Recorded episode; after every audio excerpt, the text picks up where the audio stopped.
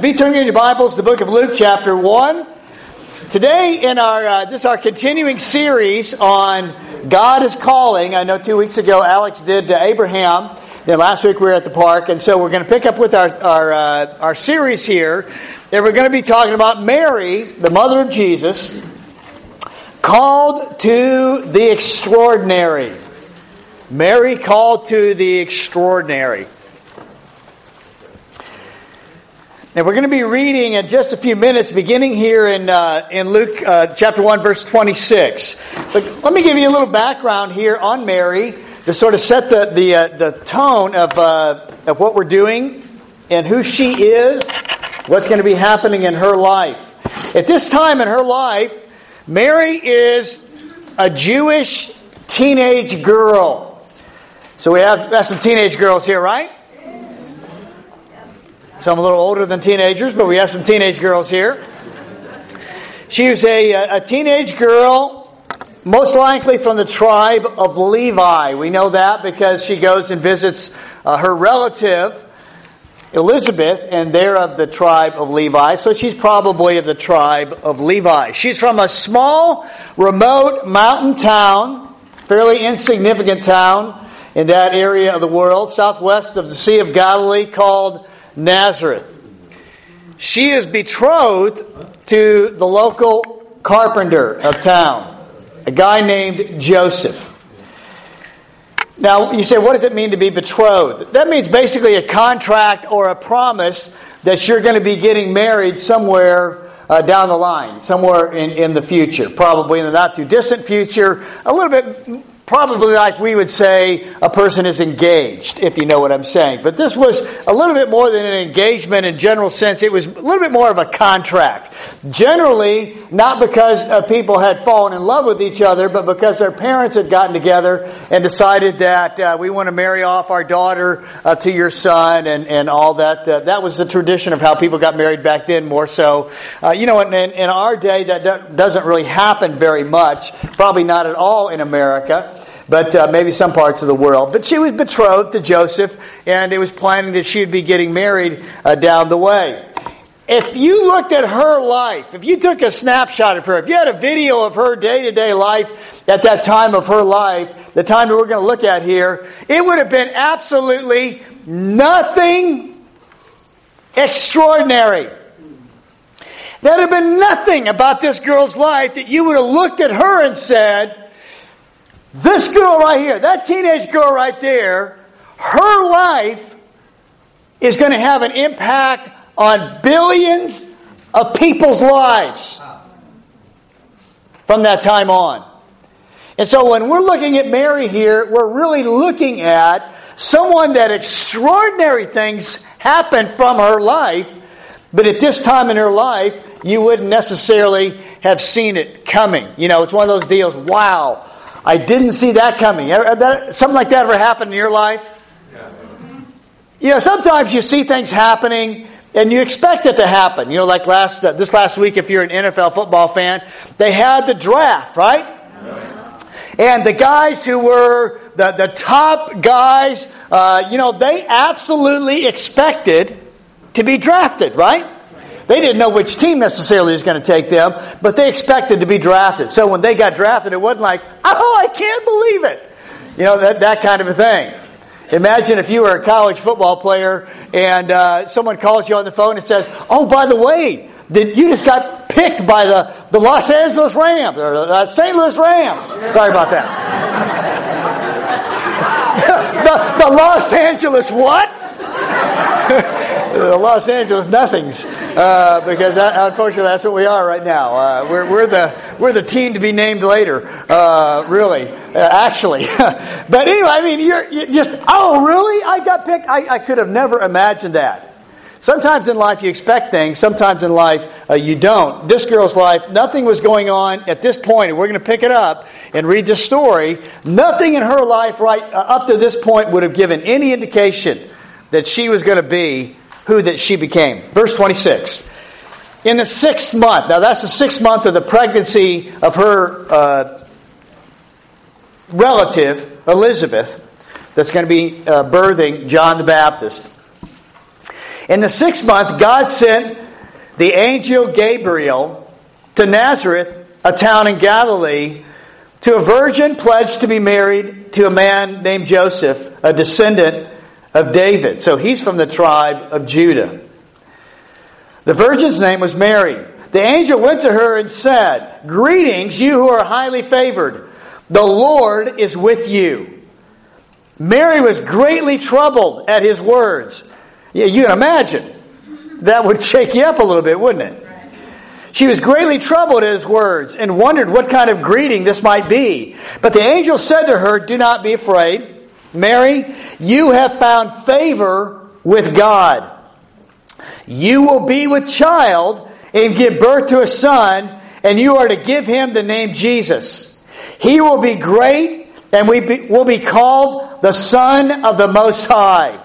The Lord God will give him the throne of his father David, and he will reign over the house of Jacob forever. His kingdom will never end. Basically, he tells her in the language that she would have understood, you are going to give birth to the Messiah. Verse 34 How can this be? Mary asked the angel, Since I'm a virgin. And some people say, well, how, you know, she, she wouldn't have known. I'm saying, listen, I'm, I'm pretty, I'm not a girl here, but I'm pretty sure she knew. You understand what I'm saying?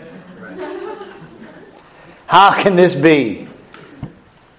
Since I'm a virgin. The angel answered, The Holy Spirit will come upon you, and the power of the Most High will overshadow you. Now, you got to admit, that right there would flat shake you up a little bit. What? So the Holy One born will be called the Son of God. Even Elizabeth, your relative, is going to have a child in her old age, and she who was said to be barren is in her sixth month. For nothing is impossible with God. I am the Lord's servant, Mary answered. May it be to me as you've said. And then the angel left her. This girl had an experience here that she did not see coming. Gabriel the angel appears to her. Says, You are going to give birth to the Messiah. She says, How can this be? I'm not even married. And he goes on to explain what's going to happen within you is not normal. It's extraordinary. You're going to have a child in a way that nobody's ever had a child before or ever will have a child again. She says, How can this be? He says, Don't worry about it. Nothing is impossible with God. Now, he, in the midst of all that, says something to her that I really want us to drill down on here a little bit. He says, You have found favor with God. In other words, God didn't just say, This needs to happen. Uh, let's just randomly, uh, let's do a lottery of all the young girls in, in, uh, in this part of the world at this time, and let's, let's see who comes up. She was chosen. There was something about the way she was living her life that she was special. She was unique. I don't think people saw her in the market and said, Oh, look at that unique and special girl. But there was something she was doing, the way she was living her life, that brought about what happened in her life. And that brings me to the first point. She did what was right when it seemed that nobody noticed.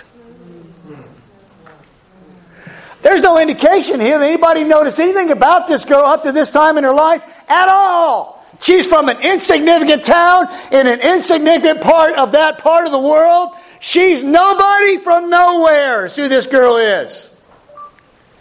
And all of a sudden, it becomes clear to her that this is going to happen. Now, this type of event actually happened before in the Old Testament in the choosing of David to be king. Let's go back and let's look at that story because it's a great story very much like this one. In 1 Samuel chapter 16. 1 Samuel 16, we have a very similar type of situation in that Saul, the king, has been rejected by God. And, and there's going to be a new king that's going to be uh, sort of raised up. A new king is going to take King Saul's place. And it's going to be David. But what happens here is very similar in that the events that, that unroll here, David has no idea what's going on. And he ends up being the one that's picked. In 1 Samuel chapter 16 in the Old Testament, you guys getting there? We're going to pick it up verse 1. It says, Then the Lord said to Samuel, How long will you mourn for Saul, since I've rejected him as king over Israel? Fill your horn with oil and be on your way. I am sending you to Jesse of Bethlehem. I have chosen one of his sons to be king. So he says, I want you to go. Quit worrying about Saul. We've got to move on now. I want you to go to Bethlehem. I want you to this guy named Jesse. One of his sons is going to be the, the new king. And then come on down. And we'll pick up the reading in verse 6. It says, When they arrived, Samuel saw Eliab. Now, Eliab is the oldest son. When he saw Eliab, and he thought, surely the Lord's anointed stands here before the Lord. He looks at the oldest boy of Jesse and says, wow, this must be the new king. Must have been an impressive young man, right? But the Lord said to Samuel, do not consider his appearance. So apparently he's a good looking young man. Or his height. Apparently he was a tall, good looking young man.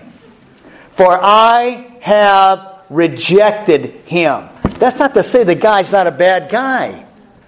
It's just to say he's not going to be the new king. The Lord does not look at the things that man looks at. The Lord is not impressed by the things that people are impressed with. Yeah, true. I mean, what, what impresses people about people? How they look. Are they tall? What is their skin complexion? Are they well educated? Where did they go to school? What kind of clothes do they wear? What kind of car do they drive? What kind of house do they live in? Those are the things that we look at a person and we say, yeah, athletic ability, academic ability, how much money they have. Those are the kind of things that people look at and they're impressed with. The Lord does not look at the things that man looks at. Those things are not noticed by God. They aren't important, he's saying. Man looks at the outward appearance, but the Lord looks at the heart. Then Jesse called Abinadab. This is the second oldest son. And had him pass in front of Samuel. But Samuel said, The Lord has not chosen this one either. Jesse then had Shammah pass by. But, but Samuel said, Nor has the Lord chosen this one. Jesse had seven of his sons pass before Samuel. But Samuel said to him, The Lord has not chosen these. So he asked Jesse, Are these all the sons you have? Seven boys walked in front of Samuel, and God said, No, no, no, no, no. It got to the end of the line. Do you, do you have any more sons? Look at this answer. They're still the youngest, Jesse answered, but he's tending the sheep. Now you got to imagine this. The guy is coming to appoint one of your sons as the new king. And you didn't even invite this one to the event? He's the youngest one. We put him out taking care of the sheep. Samuel said, Send for him. We'll not sit down until he arrives. So he sent for him and had him brought in. He was ruddy with a fine appearance and handsome features. So he's a good looking young man too. Then the Lord said, Rise and anoint him. He's the one. That God does not look at the things that man looks at. God looks at the heart. That's not to say these other boys were not good young men. They probably were. But there was something about David. There was something about Mary. She's going to do extraordinary things. I think what we do that we think is not being noticed sometimes are the things that are the most important things of our life.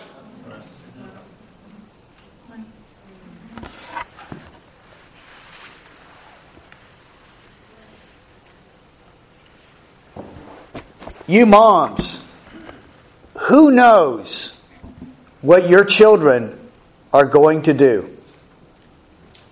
Going back to that, that video we just looked at with Kevin Durant, I doubt very seriously when that young family, that mom and those two young boys were sitting in that apartment, that she thought, you know, one day my son is going to be an NBA star. matter of fact, he's going to be an all-star. He's going to be the best player, the most valuable player in all the league and, and he's going to, in the, in the midst of receiving this reward, is going to praise me. I doubt very seriously that was running through her mind. But you know, isn't it interesting? The thing that he remembered was the things like, you know, we always we always had food. Now I'm betting sometimes it may have been Kraft macaroni and cheese, but you know what? They always had food. She took care of them. Sometimes the things that we do that aren't necessarily noticed become the most important things that happen in the life. Who knows what your children, moms, are going to do? Who knows what your grandchildren are going to do? Who knows the impact that they are going to have and will have on hundreds and thousands and millions of people's lives? Sometimes we just absolutely do not know what we do and the influence that it has on people around us. When I started the Chicago church way, way, way, way back, years ago, the Lord blessed us with a lot of growth, and we, we grew from just a little group that was in Oak Park, a, a suburban area there of Chicago, and we moved down and we were in uh, uh, one of the, the big auditoriums uh, in, in downtown Chicago. And we were having, at that time, probably uh, two or three thousand people at church on Sunday. And one Sunday, a, a couple came in, a young married couple came in and they sat real close to the front of, of, of the, the event. Now, you know, most of the uh, most of the people who came to church came to church because somebody invited them. These people came to church and nobody had invited them to church. As a matter of fact, they called somebody and said, "Where does that guy uh, Ben Holt go to church?" Because I remember growing up Dad used to take us to church where Ben Holt went to church. And Ben was one of the men who was a member of the church in Chicago at that time. But this young couple, this guy, this husband of that young couple, he's remembering what his dad said about this guy, about what went on 25 years ago or more in their life. And see, this guy that, that Ben had brought to church a couple times was just sort of a guy in the community. And he invited him to come on out to church. And it was a little church of Christ in suburban Chicago. Little insignificant group, frankly. And he invited him to come to church. And they came to church a lot. They never became Christians, to my knowledge. But they came to church and they brought their children to church. And this guy was a child that his dad was bringing him to church because Ben Holt invited him to go to church and then he went off. His, his life went, went one way. He went to college. He got married. His dad was working with a guy who was making candy in his garage. And they worked together for years and they built that, that little candy shop that they had into Fannie May candies. And the guy that was the main guy of Fannie May Candies didn't have anybody to give his fortune to. And so when he was writing his will, he said, Well, I'm going to give it to my partner. And he gave it to this guy's dad. And no sooner had he given it to that guy, and that guy passed away as well. And so all of a sudden now, this young guy that had done nothing to inherit, to, to, to make money, now was a multimillionaire and he was living his life now and he was frustrated with his life. And it occurred to him one day, I need to go to church. Had no idea where to go to church, but they were living in downtown Chicago. And he remembered back, yeah, we remember we went to church when I was a kid. Dad went with a guy named Ben Holt. I wonder where Ben's going to church now. And he got a hold of Ben. And Ben said, well, We meet down at the Shrine Auditorium in downtown Chicago. Come on in. And so he came on into the church. You see, sometimes we have no idea. The one invitation to the one person who comes, and the children remember. Sometimes the children remember more than the parents. Wow, we went to that church. It was a really cool church. Sometimes the things we do that we don't think are noticed are the most important things that happen. I'll share about my mom here a quick story. She married my dad. My dad uh, was uh, raised in a Christian type family, very highly moral family, but not really churchgoers. And when she got married to him, she said, Well, you know, I go to church. I'm a member of the Church of Christ. And I go to church on Sunday morning, Sunday night, and Wednesday night. And for those of you who are old time Church of Christ people, you know what that means. It didn't, it didn't make any difference if Disney's Wild World of Color came on Sunday night. The Church of Christ people went, went, went to church on Sunday night. And she told my dad, I, I, I go to church. And he said, That's fine, I don't want to go with you. And he didn't. For years. And then he started to go to church every once in a while with my mom. And decided, you know, I need to become a Christian. And went to the minister and said, You need to help me become a real Christian. How many times she went to church and dad stayed home? You know, sometimes the things we do that we have no idea are the most important things. Why did my dad eventually become a Christian? Because he stayed at home and my mom went to church.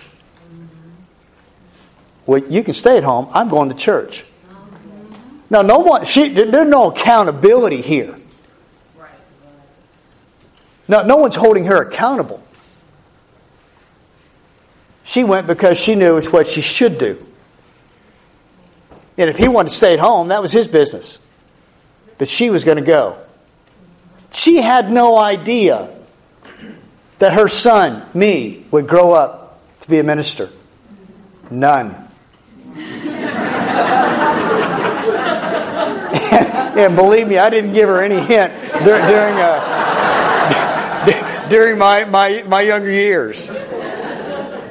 See, it's the things we do that aren't noticed sometimes that are the most important things. Why did my dad become a Christian? Because my mom went to church and left him at home. You understand what I'm saying? It's the things we do that no one notices sometimes that have the biggest influence in our life. We don't know anything about Mary's life. All we know is she's lived this life up to this time, and God says, Wow, you are highly favored. You're the one that can be the vessel through which I bring my son physically into the world. That's an unbelievable thing for us to think about. The things she did when it seemed that nobody noticed. Second thing I want to notice here is a story that comes a little bit later on in their life. Look over to Luke here, Luke chapter 2. I don't want to go real late because I know all of us have family plans and all that, but there are a couple more things here to notice about Mary that I think are, they're extraordinary things really when you think about it. In Luke chapter uh, 2, uh, you know, we, we sort of fast forward the story. So, so uh, she's going to have this baby. She has the baby. There's a lot of great stories here and things we could make note of. But, uh, but we're going to go ahead and we, we're going to fast forward now to where Jesus himself is a young guy. He's, he's 12 years old. In, in verse 41, it says, Every year, his parents went to Jerusalem for the feast of the Passover. That's interesting. Every year of Jesus' life, he had gone to the, to the Passover with his parents from Nazareth all the way down to Jerusalem. When he was 12 years old, they went up to the feast according to the custom.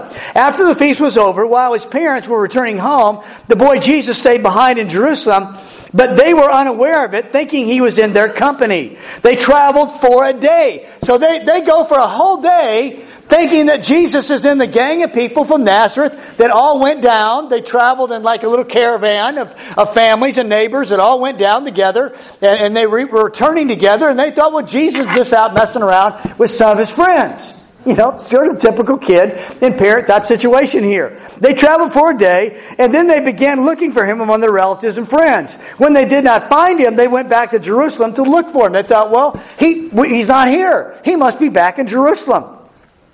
After three days, so probably uh, three days total, two days of looking for him in Jerusalem. They found him in the temple courts, sitting among the teachers, listening to them and asking them questions. Everyone who heard him was amazed at his understanding and his answers. When his parents saw him, they were astonished.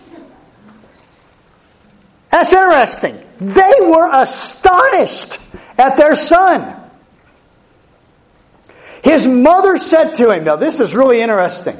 His mother said to him, Son, why have you treated us like this? Your father and I have been anxiously searching for you. I'm thinking she's a little annoyed right here. Probably more than a little annoyed at her son. Why were you searching for me? He asked. Didn't you know I had to be in my father's house? But they did not understand what he was saying to them. I'll bet they didn't. they were ticked off at him. Why did you treat us like this? And he comes back, well, I, I, I'm doing my thing here. Like a 12 year old would say. But look at this now. Then he went down to Nazareth with them and was obedient to them. But his mother treasured all these things in her heart. And Jesus grew in wisdom and stature and in favor with God and men. Jesus grew up to be a big, strong guy. He's working with his dad in the carpenter shop. He's a smart guy. Smart enough to sit down with the, the, the, uh, the temple hotshots there. And they were impressed with him. But we see an interesting thing here. She was astonished with, with Jesus. But she still parented him. She was astonished at him. But she still parented him. You know, she would have read the Old Testament scriptures about parenting. She would have known what the old law said that you need to teach your children. You need to talk to them about things. That children need to obey their parents. She was astonished at her child. And he must have been something to be astonished at, really. Can you imagine? Jesus being your oldest child. That, that would be quite a child to have, wouldn't it?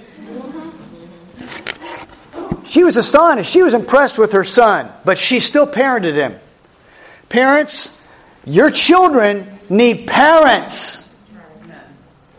Jesus needed parents. It says that he went back, he's age 12, he goes back and it specifically notes that he was obedient to his parents. Your parents do not need buddies from you. Now they need buddies, they need friends, but they do not need you to be their buddies and their friends. That isn't to say by any stretch of the imagination that you don't love and there's not a friendship that you don't share with your children. But what I see with so many parents today, and it's not good parenting, is that they, they abdicate their role of being parent. They want to be pals with their kids. Children need parents to be parents. There's plenty of pals in the world. There's plenty of friends. There's plenty of buddies that they'll have in their life. My children now are 29, uh, nearly. Uh, ben will be 29 next week. 29 and, and 27. The girls will be 28 uh, a little bit later this year. They are now raised and out of our house. In that one sense, there's more of a adult adult relationship that I have with my children. But even to this day, they need me to be dad. They need Chris to be mom. They all have friends. They have associates. They have buddies. But they need their parents to be parents. Parents don't ever give up the role. Your children need you to be their parent, my mother is 83 years old. We have much more of a, a adult adult relationship with each other, but she's still my mother. And she needs to have that role in my life.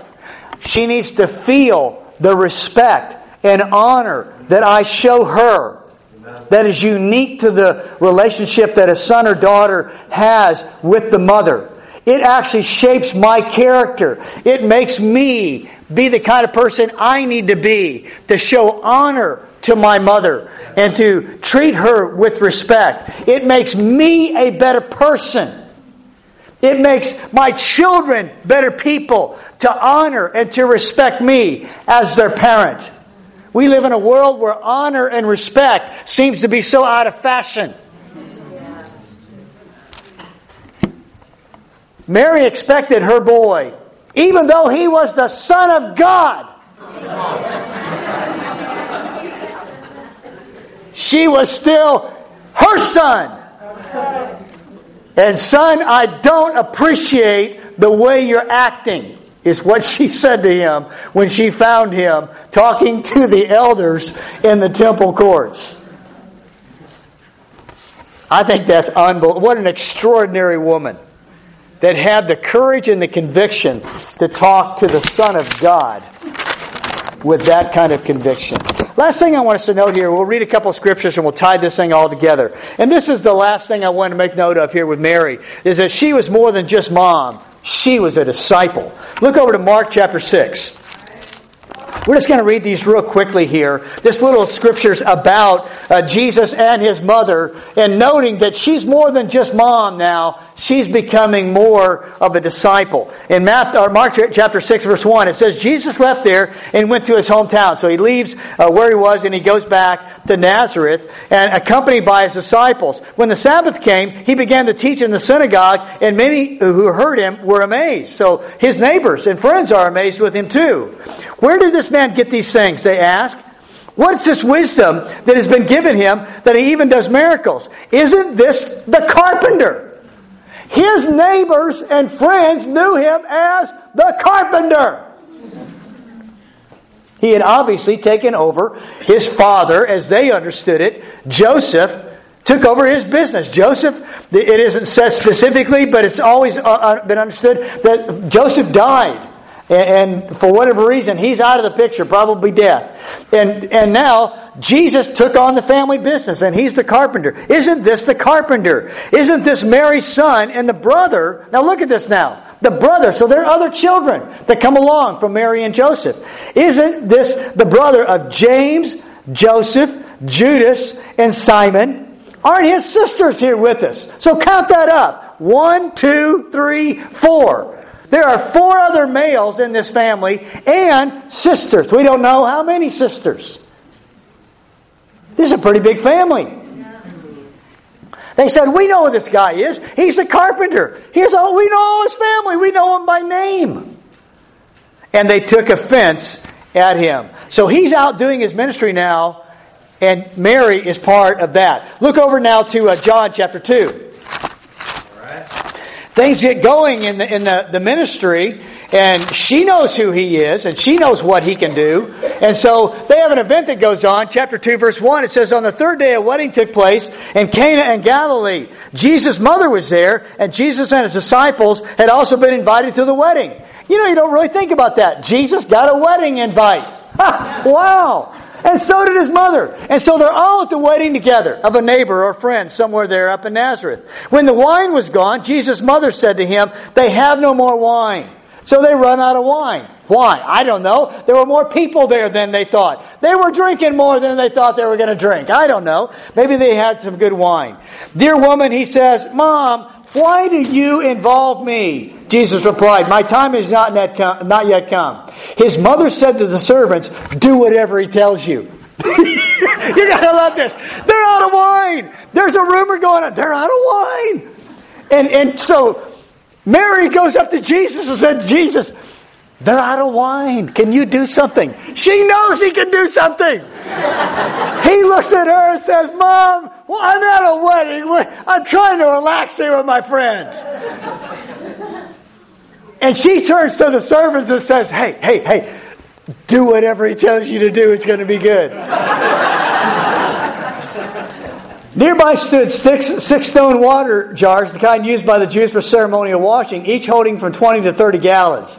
Jesus said to the servants, Fill the jars with water. So they filled them to the brim. And then he told them, Now draw some out and take it to the master of the banquet. They did so, and the master of the banquet tasted the water that had been turned into wine. He did not realize where it had come from, though the servants who had drawn the water knew. Then he called the bridegroom aside, and he said, Everyone brings out the choice wine first, and then the cheaper wine later after the guests have had too much to drink. In other words, you bring the stuff that you get in a bottle and you serve it to them first, right? They've had a few glasses, now you bring out the stuff that you get in a box. you bring the cheaper wine out last, okay?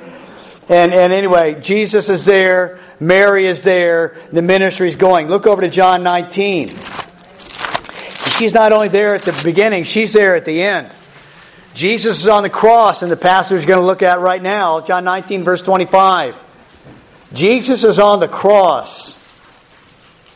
Mary was there at the beginning. She was there when the ministry started. She's still there. Near the cross of Jesus stood his mother. Wow. His mother's sister, or his aunt, or auntie. Mary, the wife of Clopas, and Mary Magdalene. When Jesus saw his mother there and the disciple whom he loved standing nearby, that's John, he said to his mother, Dear mother, or dear woman, here is your son. In other words, Mom, I'm dying. John's going to take care of you. And he said to the disciple, Here is your mother. John, I'm dying. Take care of my mom. From that time on, this disciple took her into his home. John understood the message. Message received. It's going to be my job to take care of your mom. Lastly, look over to Acts chapter 1. Acts chapter 1, verse 14. Jesus now died. He's resurrected according to the first part of chapter 1 there. And we, we find that they returned in verse 12 to Jerusalem. It's, it's, it's a, a small group of people, about 115 we find in verse 15. But look at verse 14. They all joined together constantly in prayer, along with the women and Mary, the mother of Jesus, and his brothers. Mary now is more than just mom. Mary is a disciple. Mary not only understands who Jesus is as her son, she understands Jesus now as her Lord. This is an extraordinary woman. Interestingly enough, and almost fascinatingly, that's it. She is never mentioned again in the history of the church in Jerusalem or in any other way in the rest of the New Testament. What an extraordinary life, though, that she lived. What she did when no one noticed set her up for greatness.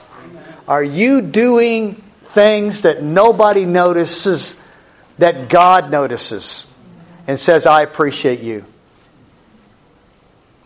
You see, sometimes it's a real temptation for us to do things and want to be noticed. We want credit. We, we want to get the credit. We want someone to notice me. It's what we do that's right that isn't noticed oftentimes are the things that Jesus notices, that God our Father notices, that sets us up for things down the road more than any other events of our life. It's not the ones that you're getting credit for. It's not the things that people notice. It's the things that you do that are right things that nobody notices perhaps, that God notices that often are the very things that set up our life and things in the future.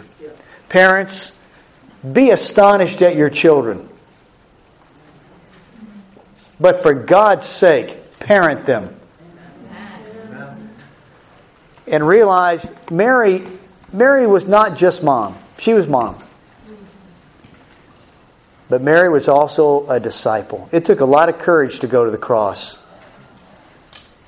Took a lot of courage to watch your son die. Took a lot of courage to see what was thought to be a criminal and a dangerous person die. But she identified herself publicly. I know who this man is. I know who he is, my son. And then we find her that little snapshot of Acts 1. That when the early church, before it really even became the church in chapter 2, when they were together, constantly in prayer, Mary was there with them. She had gone from mom, she wasn't just mom anymore, she was a disciple as well. I hope that uh, this study of Mary and the calling of Mary has been an encouragement for you. Moms, have a great day. Enjoy the love of all your uh, uh, children, your family. Those of you who have moms in other places, call them, email them, contact them, uh, you know, uh, telepathically or however you do it. Uh, but make sure that all the moms that we have an opportunity to touch in our life have a great Mom's Day today. You are dismissed.